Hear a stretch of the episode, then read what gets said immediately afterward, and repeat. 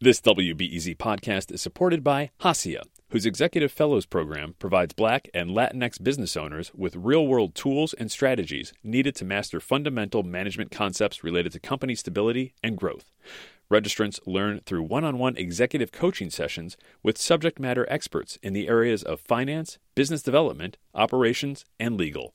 More info at haciaworks.org. Have you ever wondered why anyone drinks Malort?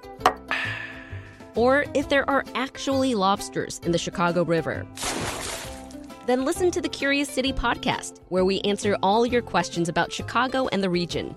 WBEZ's Curious City is part of the NPR network and available wherever you find your podcasts. I'm Sasha Ann Simons, and this is Reset. Racial healing in Chicago has been a primary mission of the Office of Equity and Racial Justice since its emergence. Two years into the COVID 19 pandemic, and amid the trial of three police officers charged for violating George Floyd's civil rights, the nation is still raw. The city of Chicago will address the matter head on, declaring 2022 as the year of healing. Candace Moore is the city's first chief equity officer. She knows defining for us what that means exactly comes with the job. So, the year of healing for us is really a set of commitments that we are making as the city of Chicago to integrate healing into our work here in government in a really purposeful way and also infuse resources into communities to support the work that's going on on the ground. How do you do that? How do you integrate healing into your work purposely? Yeah, so we've been spending a lot of time really wrestling with that question. And where we've landed for the year of healing, there's sort of four ways that we're coming at it. One is to really establish a framework for thinking about healing, and our framework is reflect on our past, reclaim our present, and reimagine our future. Um, we are going to model that framework into some policy initiatives. So, what does it look like to actually go through a process of that in policy making and uh, culture building? We are also going to invest resources through the Chicago Recovery Plan into placemaking work uh, between artists and community members to really support some of the ongoing efforts that communities have already been doing. Mm-hmm. And then last but not least, we certainly want to look and reflect on all the things that we've done and really pull out some of the lessons learned that we should be carrying forward in the future and digging further into how this initiative came about, it's an extension of the Together We Heal initiative. Is that right? Yeah, that's right. So Together We Heal is really our sort of first response, really coming right out of the pandemic where of the many things we heard, we were hearing from community about different ways that folks were trying to bring people together to really make sense of the moment, to deal with some of the historical harms, the present harms that had come up. And when we pulled people together, we lifted up the work and we asked, so what does a path forward look like for us? One of the pieces of feedback was to establish what we call the equity statement of principles, where we define what equity means and we build that definition into our work. And the second was to do a longer effort, a full year of efforts around really trying to integrate healing into our work in government. The uh, Department of Cultural Affairs and Special Events is partnering with your office to offer grants for community engagement uh, arts projects. How's that going to work? Yeah, so um, we are leveraging this opportunity with the Chicago Recovery Plan that passed uh, last year in last year's budget. And so, in partnership with uh, DCASE, we are going to be putting out uh, RFPs for grants that allow for community organizations and artists to come together to really create what we call placekeeping projects. So these are projects that will think about what are some of the healing needs and the stories that folks want to tell in their own communities, but also have the resources to create assets in their communities, whether those be murals, whether those be walking tours, etc. And we know this is something that's already been happening. So this is adding more resources to really allow communities to bolster out that work.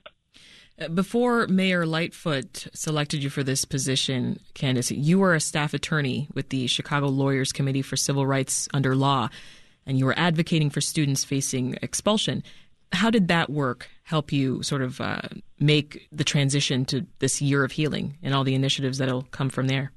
Yeah, um, and that's a really great question. So when I think about my work before, really representing students in schools, I would often think about, regardless of the bad situation that was sort of in front of us, at the end of the day, I was advocating, parents were advocating, uh, students were advocating to be included into the system and to have the supports that they needed in order to thrive which meant that we have to be thinking about how can the system actually support students, how do we work together, how do we think about what it takes to actually change um, how we do business so that we can provide the resources, the supports that, that our young people need.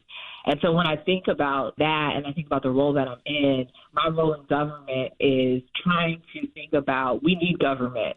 And so at the end of the day, what are we going to do differently? How are we going to learn from some of the challenges and actually convert that into the change efforts that we want to see that give us the tools, the processes, the resources that allow us to thrive? Talk to us about this uh, in 2018, Candace. You earned an injunction in the Circuit Court of Cook County that stopped a majority black elementary school on the south side. What happened there? Yeah, so in that case, what we were really trying to do is to ensure that policies didn't result in sort of a disproportionate impact. And so that really was about looking at processes, looking at laws, and working with communities to advocate in that particular role for a changed outcome. And I, and I really sort of carry those lessons about what it takes to build community, what does it change to really look at systems and analyze impacts, and then what does it take to drive toward different results. I have a different kind of seat now, um, yeah. sort of being a part of government, but that the threshold of that work is is still the same. Yeah, this is a very different uh, position you're in now, and I wonder because inequity, Ken, is, is, is such a widespread problem in this city. So, where and how have you focused your attention as chief equity officer thus far? Yeah, so it, it is very widespread. And, one of the things I'm always very clear about is that I'm not a magician. a chief equity officer cannot do it alone. But this has got to be about building systems and about supporting and building the capacity for everyone who has a role in the system, whether that be government, whether that be community, to find paths forward to actually work productively and build towards change. So, a lot of the ways that I have done work, um, especially starting something, has been to establish processes, to build coalitions, to create opportunities for community and government to work better together so that we are actually creating the kind of systematic change that is going to be necessary to drive at the much bigger challenges around inequitable outcomes that we, we all see. So, I want to get a, a full grasp of, of what this healing is going to look like this year. You've talked about community work, resources, partnerships between you know, organizations and, and artists, but how are you measuring success here? Yeah, so we have a, a number of different strategies. One is we are going to work really tangibly, um, focusing on five sort of policy initiatives um, to bring the healing framework into the work. So that will allow us to work sort of hand in hand with some of our, our, our, colleagues here in government and with community members to really build and articulate the process that we want to follow and also speak to what are the results of that, right? Because um, one of the challenges we find, especially in policymaking, is that when harm has been done, how do you address it? We want to talk about it. We want to talk about the past, but we ultimately want to see something happen and move forward. And so, actually documenting the tools that we use, the strategies that we use, the things we try, the things that we learn is part of what we want to get out of that particular set of activities.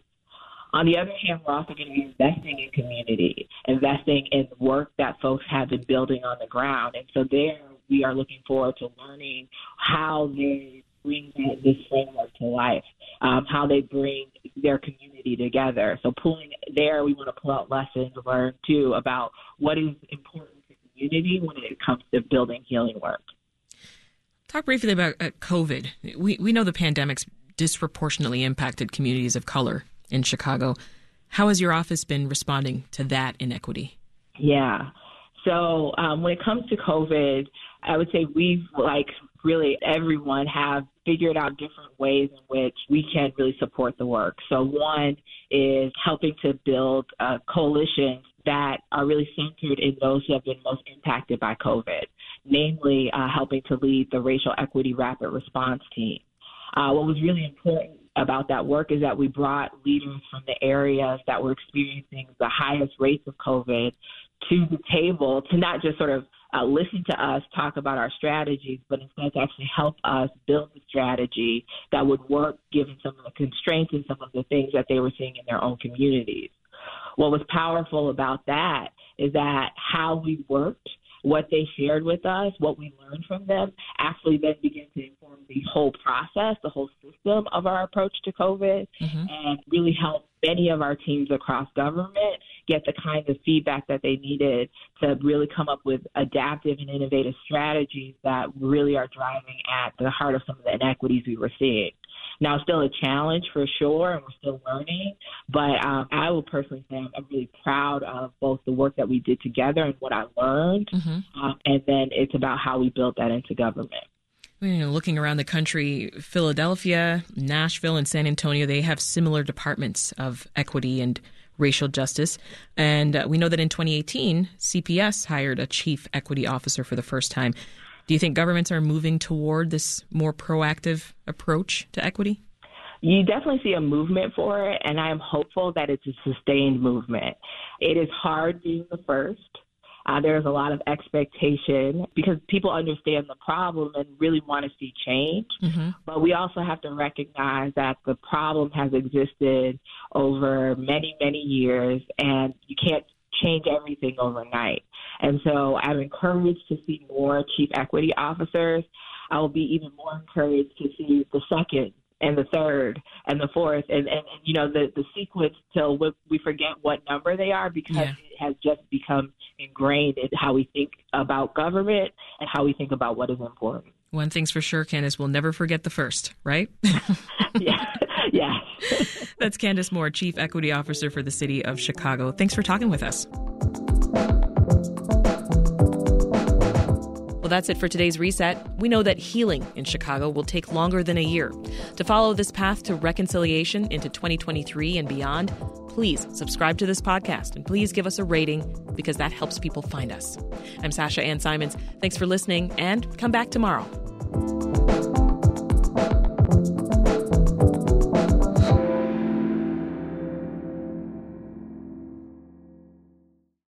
At a time when information continues to come at us faster and faster, sometimes you need to hit pause and rewind.